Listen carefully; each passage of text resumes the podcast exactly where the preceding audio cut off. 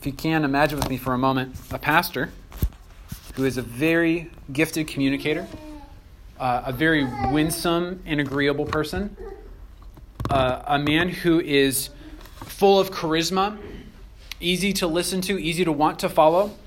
And in, in addition to that, he's an effective administrator, able to gather people towards accomplishing objectives. He has a picturesque family and is himself a handsome, picturesque man. Is he a good pastor?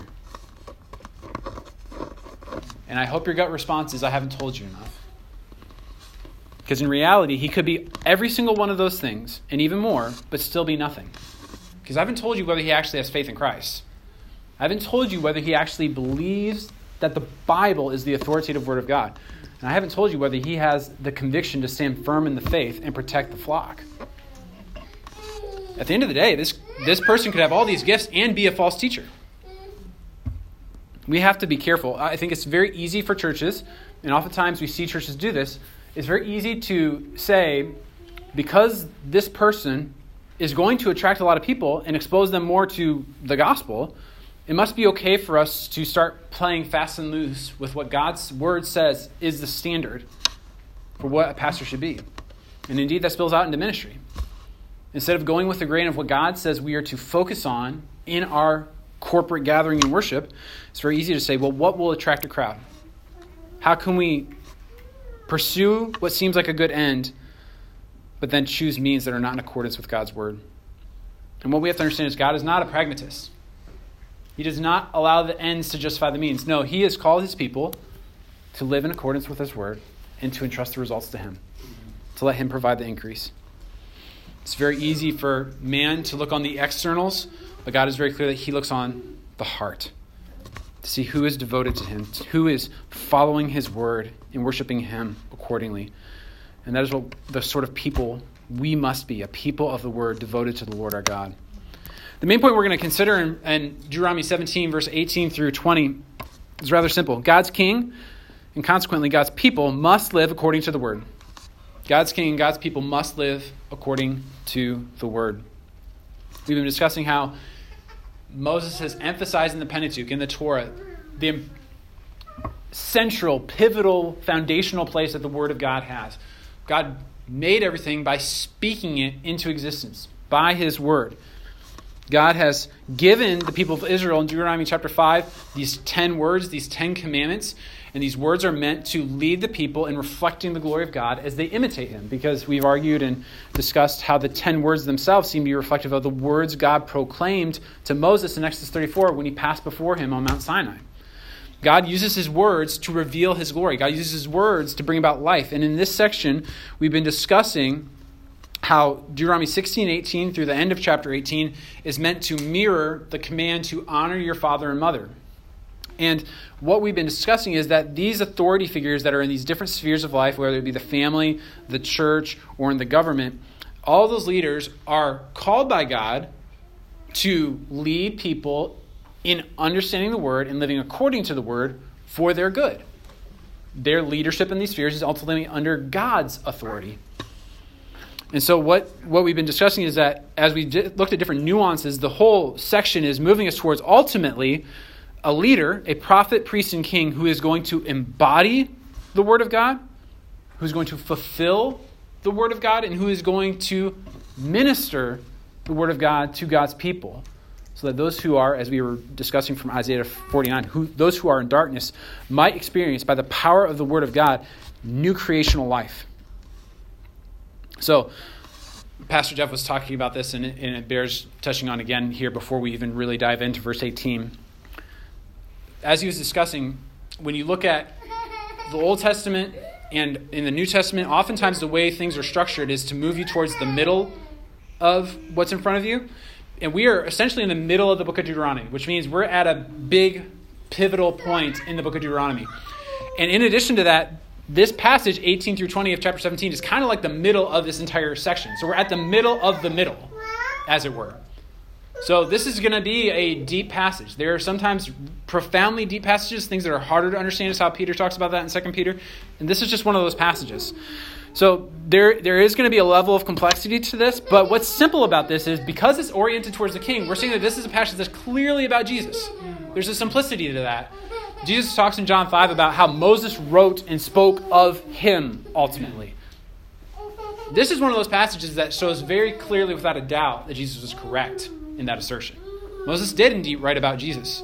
So the simple part is that all this is oriented towards Jesus.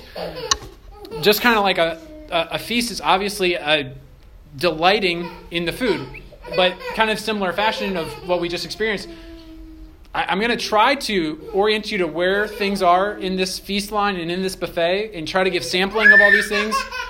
But the considerations of what's in this passage are going to take time. They're going to take eternity, and we'll have to keep going. There's a lot here. So I'm going to say a lot of things, and yet I'm not going to say a lot of things at the same time. So, again, the thing that's at the center, the thing that simplifies the passage, is this is all about our King. It's all about Christ. So, to discuss some of the method about how we do hermeneutics, we, we have to be um, sensitive to context when we're studying Scripture. We don't get to choose what the meaning is. The meaning is most clearly understood when you see how the words are used with the other words that are around them. So we use context to determine what the meaning is. So we want to look at this passage. We want to understand how it fits with where we are in Deuteronomy 17 and 18. We want to consider how it fits with what's come before it in the Pentateuch and how it's going to flow into the rest of the Old Testament. And then we want to understand how it's ultimately fulfilled in Christ. Because what we're trying to do as we do hermeneutics is ultimately not to just study truths or morals, but study God. All of Scripture is one book that is revealing the glory of God in Christ by the Spirit. Mm. So this is a this is a complex thing to do, but it is oriented towards God, and in that way, it's very personal. And that leads us into what the goal is. We want to do good hermeneutics as a method, but with a goal, ultimately, of doxology. Sometimes when we have these passages that are overwhelming, I think God has put them there to make us feel overwhelmed. That's actually, I think, proper response to different passages in Scripture. I think this is certainly one of them. And the benefit of being overwhelmed is that it leaves us in awe of the glory of the triune God. Amen. And when we are in awe of God, it allows us to live moment by moment, situation by situation, in light of the glory of God. So that whatever, whether we eat or whether we drink or whatever we do, we can do also the glory of God more faithfully. So, as we go into deep water, know that that's the grace of God.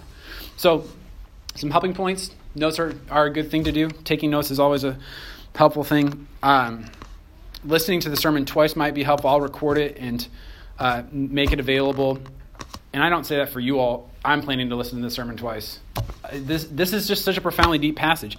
And I, I think, like we are talking about for Wednesday night, to be able to come back and talk about this again is going to prove to be really helpful. So consider this the beginning of discussion and beginning of consideration. So, Let's begin with Deuteronomy 17, verse 18. It says, And when he sits on the throne of his kingdom, he shall write for himself in a book a copy of this law approved by the Levitical priests. So, when we talk about this dynamic, he's sitting on the throne of his kingdom. This king presumably has been chosen by God, he has been installed as the king sitting on the throne. And in sitting on the throne, his goal is not to wait for people to come serve him. He is to start acting as one who is serving God.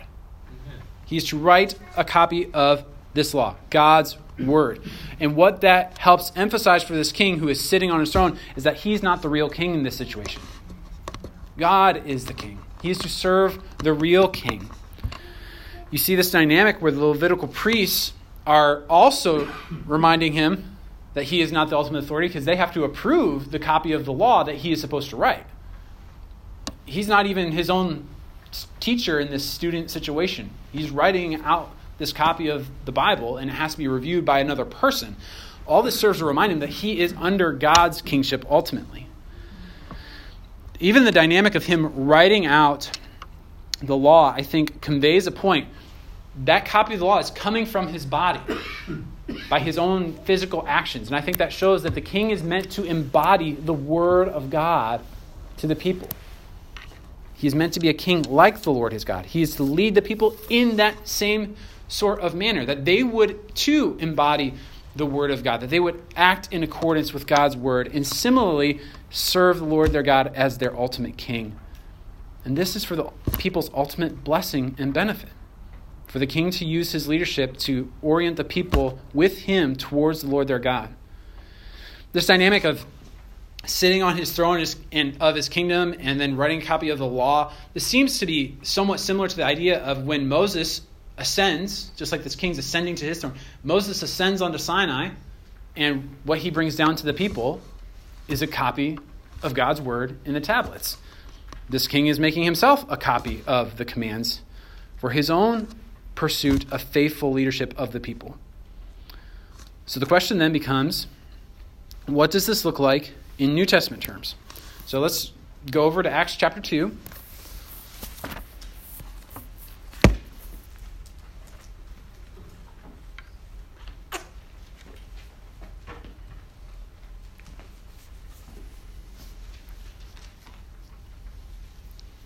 And I think Acts chapter 2 shows us the fullness of what we are discussing here in Deuteronomy 17. It says in Acts chapter 2, starting in verse 32 This Jesus God raised up, and of that we are all witnesses. This is Peter speaking to the Jews in Jerusalem at Pentecost. Being therefore exalted at the right hand of God, and having received from the Father the promise of the Holy Spirit, he has poured out this that you yourselves are seeing and hearing. For David did not ascend into the heavens, but he himself says, The Lord said to my Lord, Sit at my right hand until I make your enemies your footstool. Let all the house of Israel therefore know for certain that God has made him both Lord and Christ, this Jesus whom you crucified. Luke is showing that Jesus, and if you take into account that Acts is essentially the second volume to the Gospel of Luke, Luke has shown that Jesus came and has accomplished a new exodus to liberate God's people from their bondage to sin by himself being their Passover lamb, offered in sacrifice. And through Christ's sacrifice as our Passover lamb, he has risen and he has ascended to the right hand of the Father as the true son of David, the true Davidic king. And the dominion that Christ has is not just over Jerusalem, it is over all of earth all of heaven, and all of the universe. He is the true king that was awaited from Psalm 110. And in accordance with being the king from Psalm 110, he is a priest forever after the order of Melchizedek. So God, the Father, is in heaven, and Jesus approaches him as the high priest of a new and better covenant. He has ascended as an intercessor before God in a way that's even better than Moses did when he went up on Sinai. So Luke has been showing all these things, and then Peter is proclaiming to all these people that this king is reigning now. He is sitting on the throne of his kingdom. So, what does it look like then for this king reigning to write his copy of the law? Well, we had a, uh, my son actually posed this question to me this week. Uh, we were sitting at breakfast, and he had uh, broken off a couple pieces of bacon that were shaped kind of like a tablet, round at the top and kind of rectangular at the bottom. He's like, Daddy, it's the old covenant and the new covenant. and there's so much to address. I did not address the irony of the old covenant being written on a piece of pork, though that was certainly worth talking about. But what I did talk about is like, well, that, that is kind of like the old covenant, but where did God write the new covenant? On our hearts.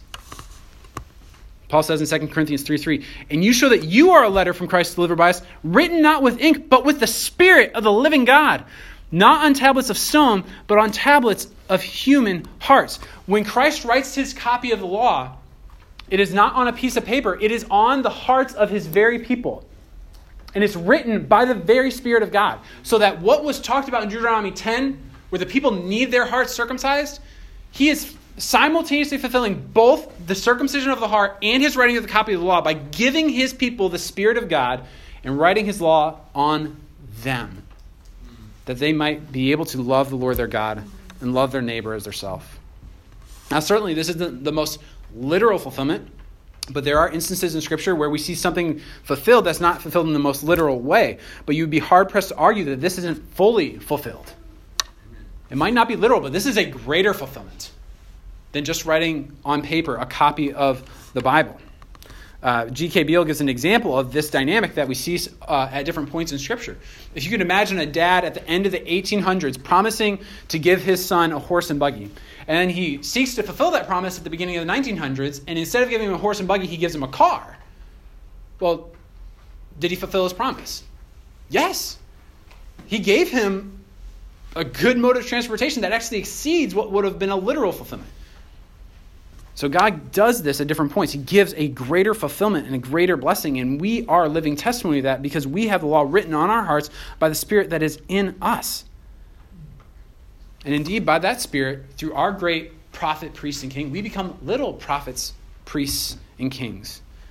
For us to be a book, I think, is reflected in what's going on in the book of Acts. The Spirit's poured out, the law is written on the hearts of God's people. And then in, at Pentecost, they go about fulfilling a prophetic ministry that's centered on proclaiming the gospel in Jerusalem, Judea, Samaria, and to the ends of the earth. So we don't necessarily, at this point in redemptive history, have the ability to say, I have a new message from God, and thus saith the Lord. But what we do have is the fullness of scriptures so that we can say, Thus saith the Lord. And in that sense, we have a very prophetic ministry as the church of Christ.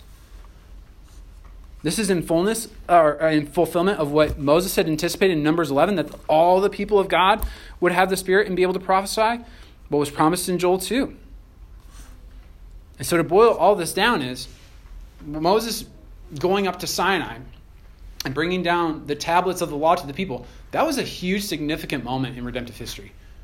And yet, it pales in comparison with what Christ has done by sending to our Heavenly Father and giving us the Holy Spirit that we so that we become the copy of the law with the law written on our hearts. If you'll flip back over to Deuteronomy 17 with me.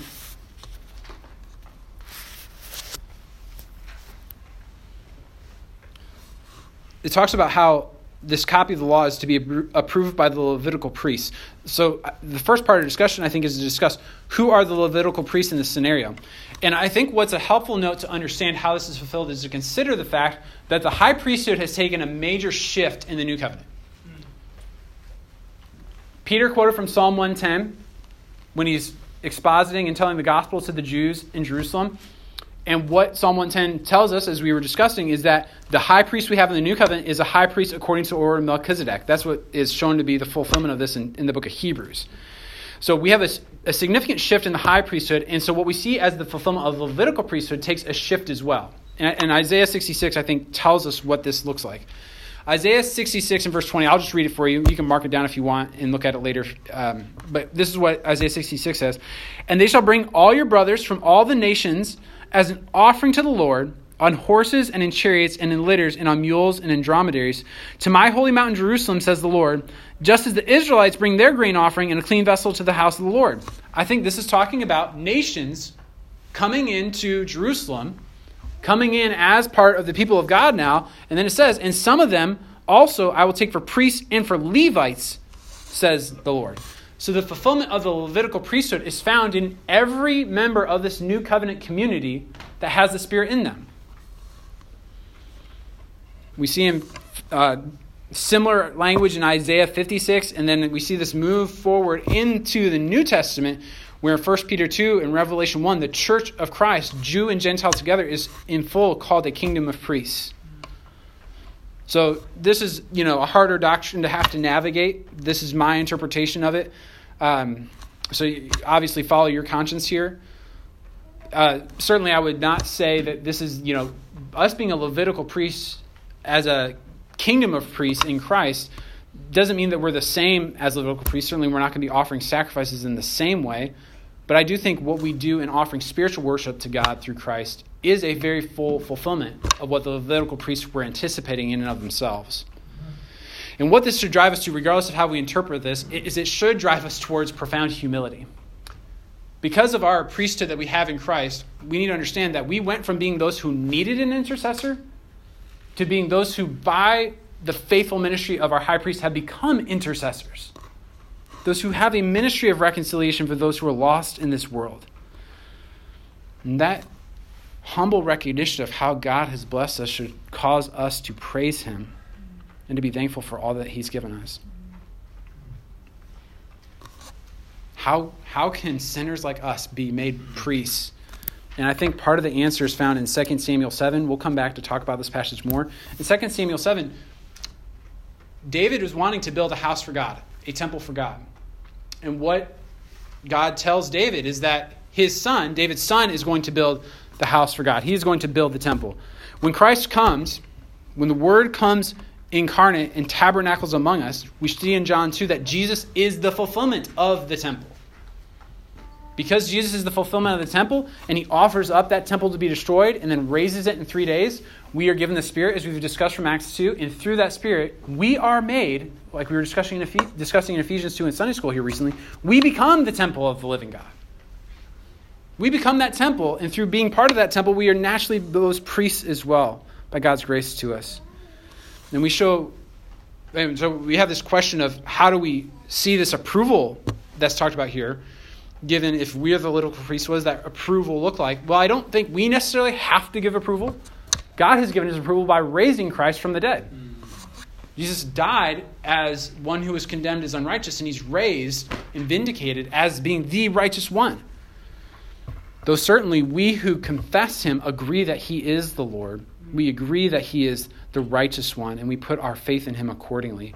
And even when we come into church fellowship, Jeff Brown was talking about this yesterday, there is a degree to which we approve the written work of Christ on the hearts of one another by our joining in fellowship with one another in this, in this body in fellowship. So the king is to sit on his throne. He is to write for himself a copy of the law. Why does he need another copy of what is being written here in the book of Deuteronomy? Why would there be another copy of Deuteronomy and, and the whole of the Pentateuch needed? Well, because the king is going to need to succeed where the people have failed. Verse 19 lays this out.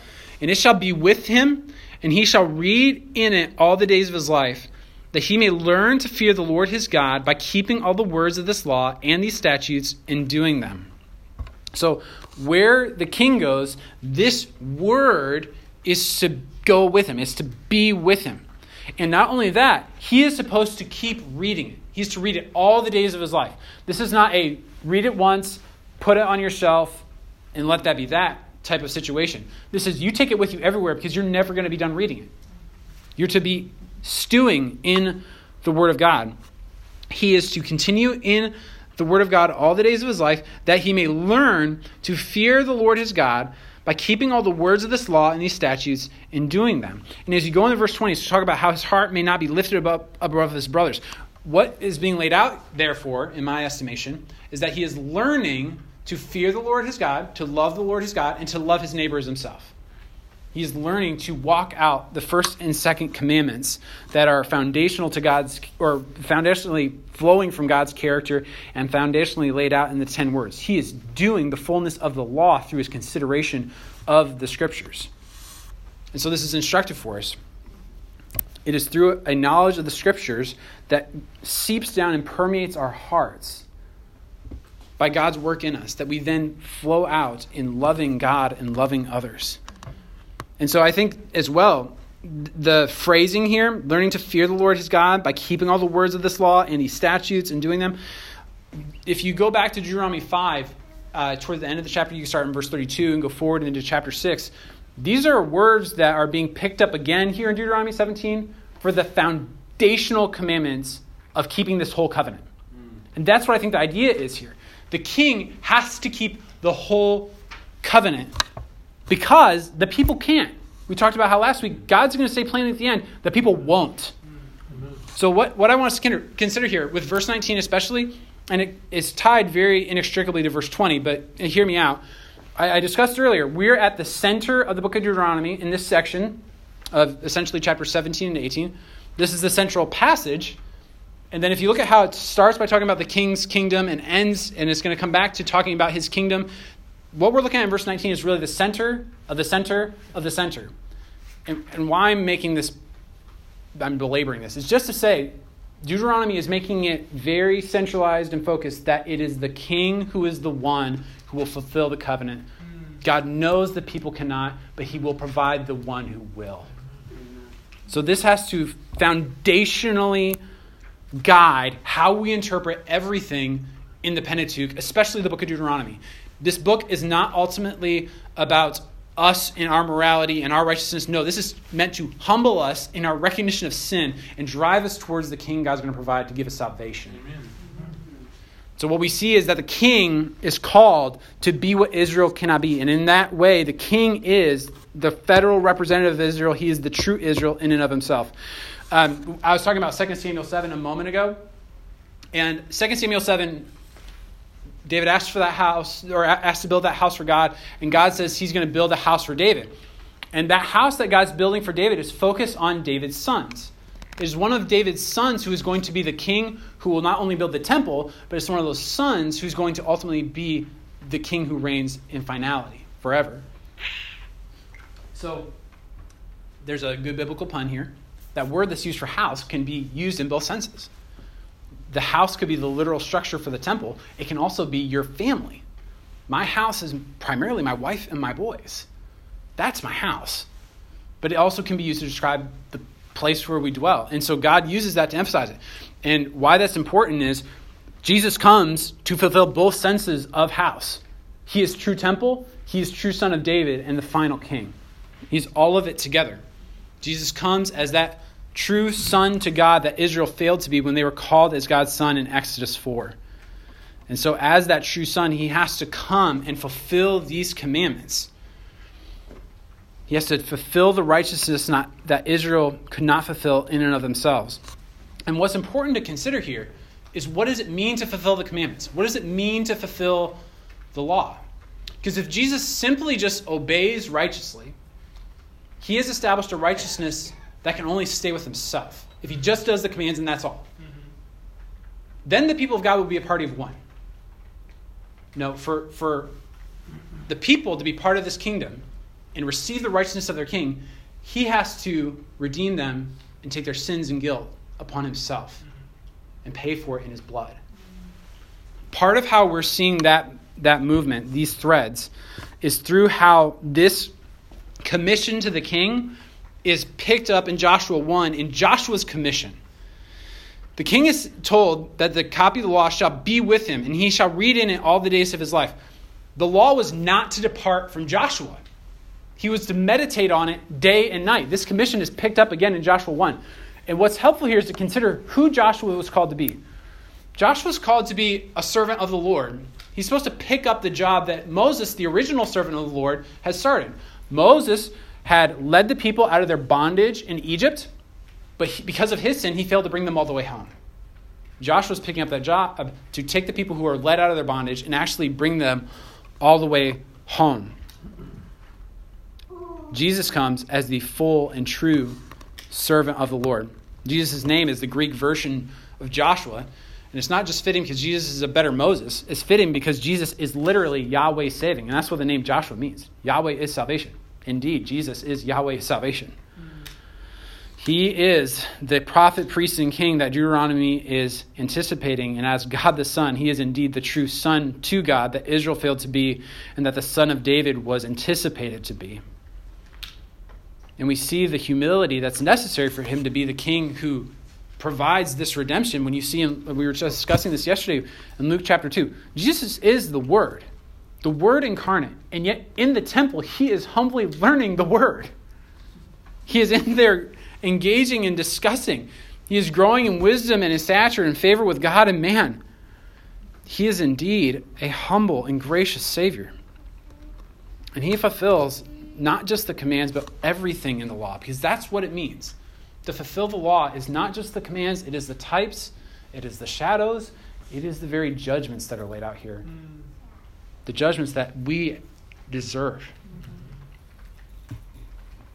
And we see these threads of needing a good king, needing a servant of the Lord who can accomplish both a redemption out of bondage to sin, but also to bring the people home into the presence of God. We see all these threads con- converging in the book of Isaiah. We've been reading uh, different sections of Isaiah this morning. And if you start earlier in Isaiah, in chapter 9, it talks about, For unto us a child is born, unto us a son is given. That passage is talking about a king who's going to reign on the throne of David, who's going to fulfill the righteousness and justice that the people couldn't. In Isaiah chapter 11, from the stump of Jesse, there's going to be shoot that comes from David, a new king. and he's going to have the Spirit upon him. He's going to fulfill what it means to fear the Lord, like we're seeing here. And that sets the table for what we read from Isaiah 49. Did you notice that in Isaiah 49, as Alec was reading, the, the servant is called Israel? He said, You are Israel. And yet, that servant who is called Israel has to restore Israel. So, how does that work? Well, it's because the king is the federal head and representative of the people. And what he does counts for his people. So he restores Israel to himself. This is, this is why I think Jesus says, I am the true vine in John 15. Israel is called the vine in Isaiah 5 and in Psalm 80 and in different passages. Jesus comes to fulfill what Israel could not be.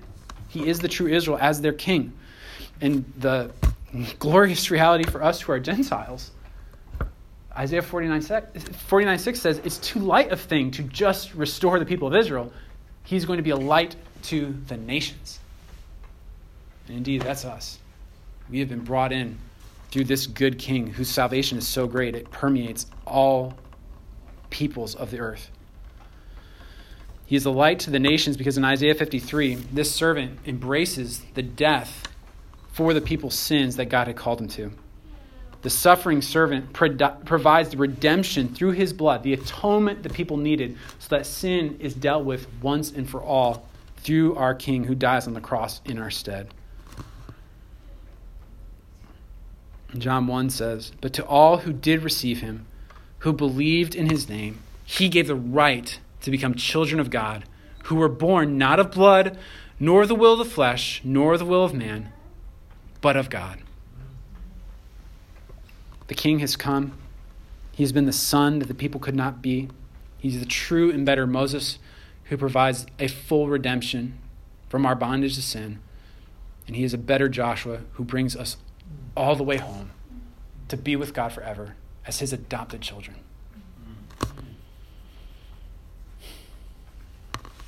Indeed, the command in verse 20 says that his heart may not be lifted up above his brothers, and that he may not turn aside from the commandment either to the right hand or to the left, so that he may continue long in his kingdom, he and his children in Israel. The king's preeminence his reigning on the throne is not to be a reason for him to be detached from his people. It is not a reason for him to despise his people. And as we were reading from Philippians 2, we see the humility and grace of our Savior. Just the very idea of God the Son taking on flesh, coming incarnate as a man, living a life of humility and service and obedience to the Father, seeking to bless the people of God, coming not to be served, but to serve, and obeying the Father all the way to the cross. We see this sort of humility that is demanded of the King fully exemplified throughout the entire life of Christ. Not just at the cross, but the entire life of Christ. Pastor Jack was uh, helpfully pointing that out yesterday. We should think of Christ's humility as not just being the cross, but simply seeing that that humility starts with the incarnation and culminates at the cross. Mm-hmm. And yet, as we consider what Christ has accomplished at the cross, the cross is not just a display of his humility. It says that the king, his heart, may not be lifted up above his brothers. And yet, in Isaiah 52 13, when we were reading this morning, he said, Behold, my servant shall act wisely. He shall be high. This is the same word there for being lifted up. He's not to lift himself up, but yet he is going to be high. He shall be high and lifted up and shall be exalted. So he's not to lift himself up, but God is going to exalt him. He's going to make him high. And when the, the so that, that word that's repeated here, when it's translated from the Hebrew to the Greek in the Septuagint, the Greek version of the Old Testament that they had, John picks up that same word in his gospel to talk about how the Son of Man is lifted up at the cross. He is indeed lifted up at the cross, and that hour in which he's lifted up at the cross is indeed an hour of glory, not just humility. Christ, in that hour of glory on the cross, is the warrior conquering the last enemy. You, you, you go to different historical museums or, or see different historical books, and you see these epic pictures of warriors in battle. That's what the cross is. It looks gruesome, it looks like defeat. This is victory. And I think the Gospels actually lay out a pictorial representation of that victory.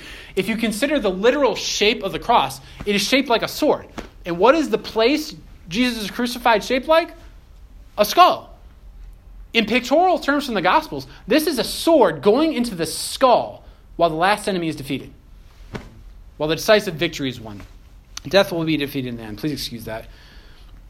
Satan and sin and death are being defeated at the cross. The sword is being plunged into the skull. Genesis 3:15 is being accomplished. The crushing of the head is happening through the son of David.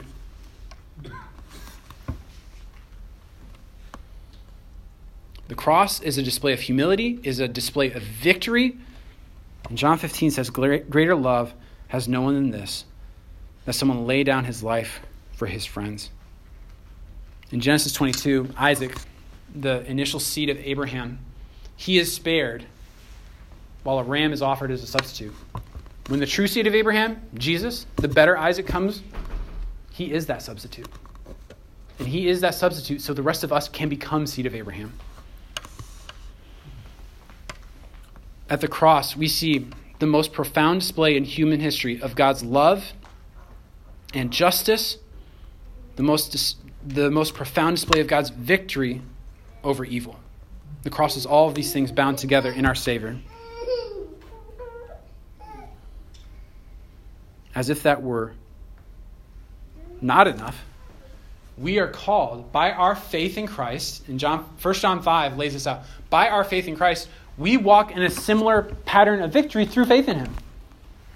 A faith that leads to victory that is manifested in a love for God by keeping His commandments a love for our neighbor by keeping God's commandments that has only worked in us through the power of Christ.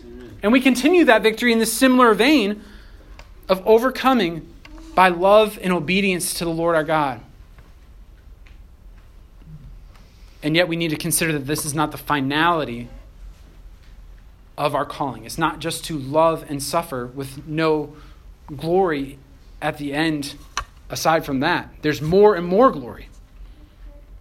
It says, His heart may not be lifted up above his brothers, and that he may not turn aside from the commandment either to the right hand or to the left, so that he may continue long in his kingdom, he and his children in Israel. That is picking up phrasing from earlier in Deuteronomy that clarifies what this sort of continuing long means. What does it mean that he would continue long? Does that mean he's going to have an 80 year life?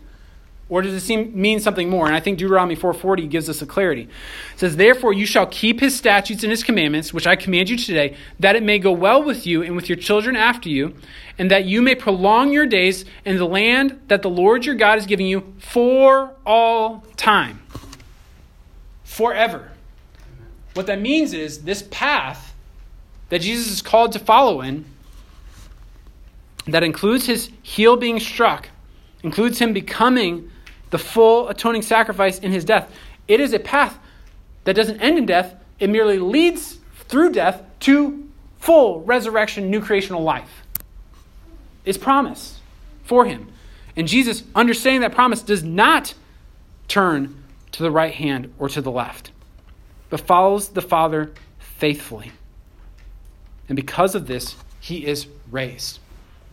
God keeps his promises. Jesus is raised with an indestructible life, is how Hebrews describes it. He is vindicated as the righteous one. And as we were discussing in Philippians 2 and in Acts 2, he is at the right hand of the Father as the risen and reigning Lord over all creation. When we consider our salvation or the sharing of the gospel, what we are discussing is not people choosing to make Jesus their Lord. We need to be clear on this point. You don't make Jesus your Lord. He is the Lord, whether you recognize it or not. When we are proclaiming the gospel, when we are recounting and testifying to God's gracious work in our lives, we are calling upon people and recognizing the fact that God, by His grace, gave us the faith, as we were discussing earlier, to confess that Jesus is Lord. Amen. God has given us that faith to believe that God raised Him from the dead. And so we confess Jesus is Lord with joy now. But as we read from Philippians 2, in the end, every knee will bow, and every tongue will confess that Jesus Christ is Lord. But for those who reject the gospel now, that will come with agony and judgment in the end. We all need to recognize that Jesus is Lord now. And as the reigning Lord over the universe, he does not negotiate, he does not make compromises or treaties. No, we need to indeed hate our life in this world that we might gain eternal life. And how can we know that God keeps such promises to give us eternal life in the end? His word tells us. The Bible has said so. God has said so. And we can trust His word. Additionally, our Savior already has risen, He has already ascended. And as the reigning King, He has given us the Holy Spirit. And through that Holy Spirit, the eternal life that Christ had is already given to us. Eternal life has begun already in everyone who believes in the gospel. And the Holy Spirit is a down payment and guarantee that what has begun in us is going to be fulfilled in us as we are resurrected in like fashion to our Savior. Indeed, the Word took on flesh and became like us, that we might become like Him even in new creational life, in physical resurrection, through the power of the gospel.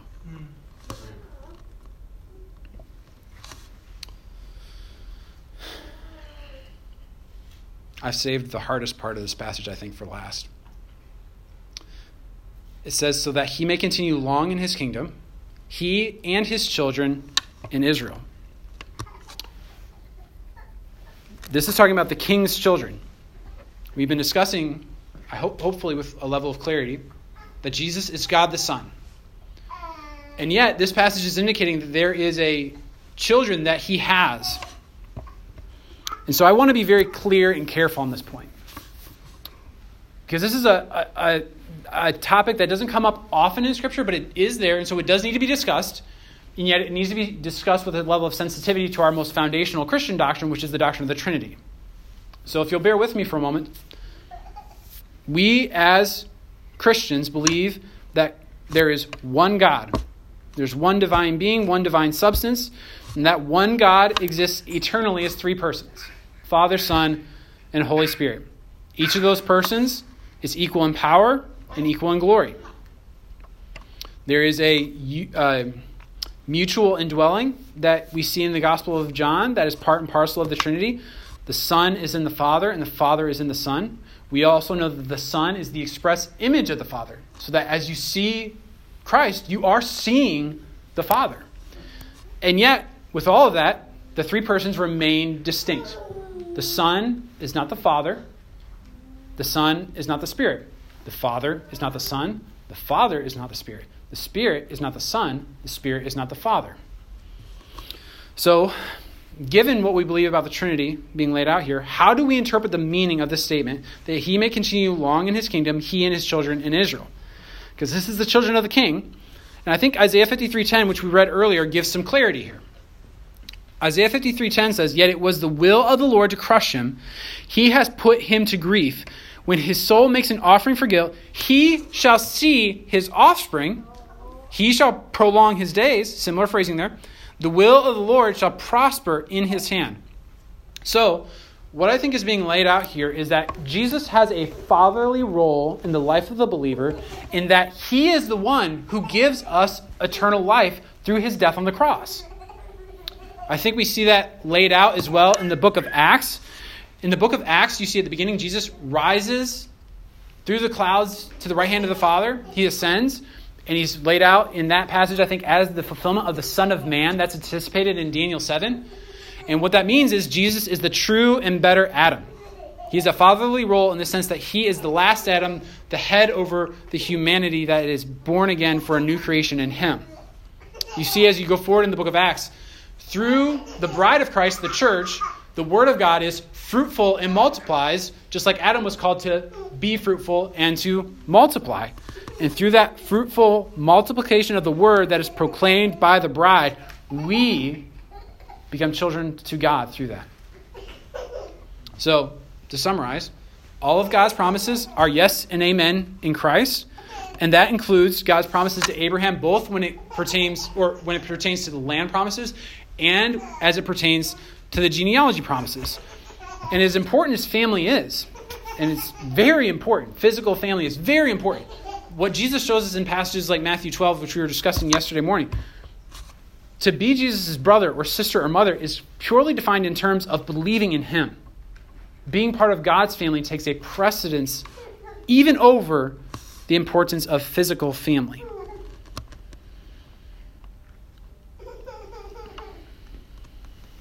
Jesus images the Father by having a fatherly role in the life of the believer, by giving us eternal life.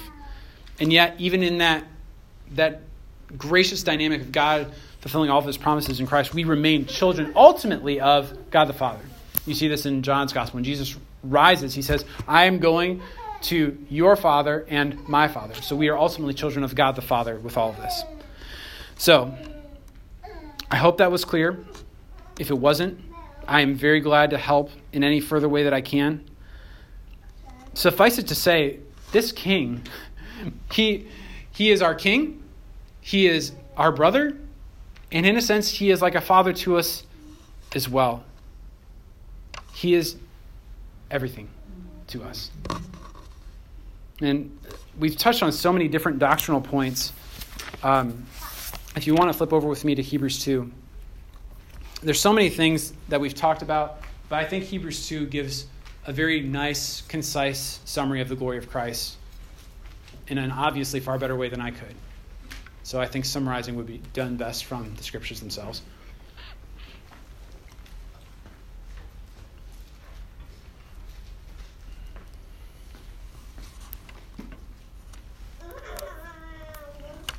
Hebrews 2, starting in verse 10. For it was fitting that he, for whom and by whom all things exist, in bringing many sons to glory, should make the founder of their salvation perfect through suffering. For he who sanctifies and those who are sanctified all have one source. That is why he is not ashamed to call them brothers, saying, I will tell of your name to my brothers. In the midst of the congregation, I will sing your praise. And again, I will put my trust in him. And again, behold, I and the children God has given me.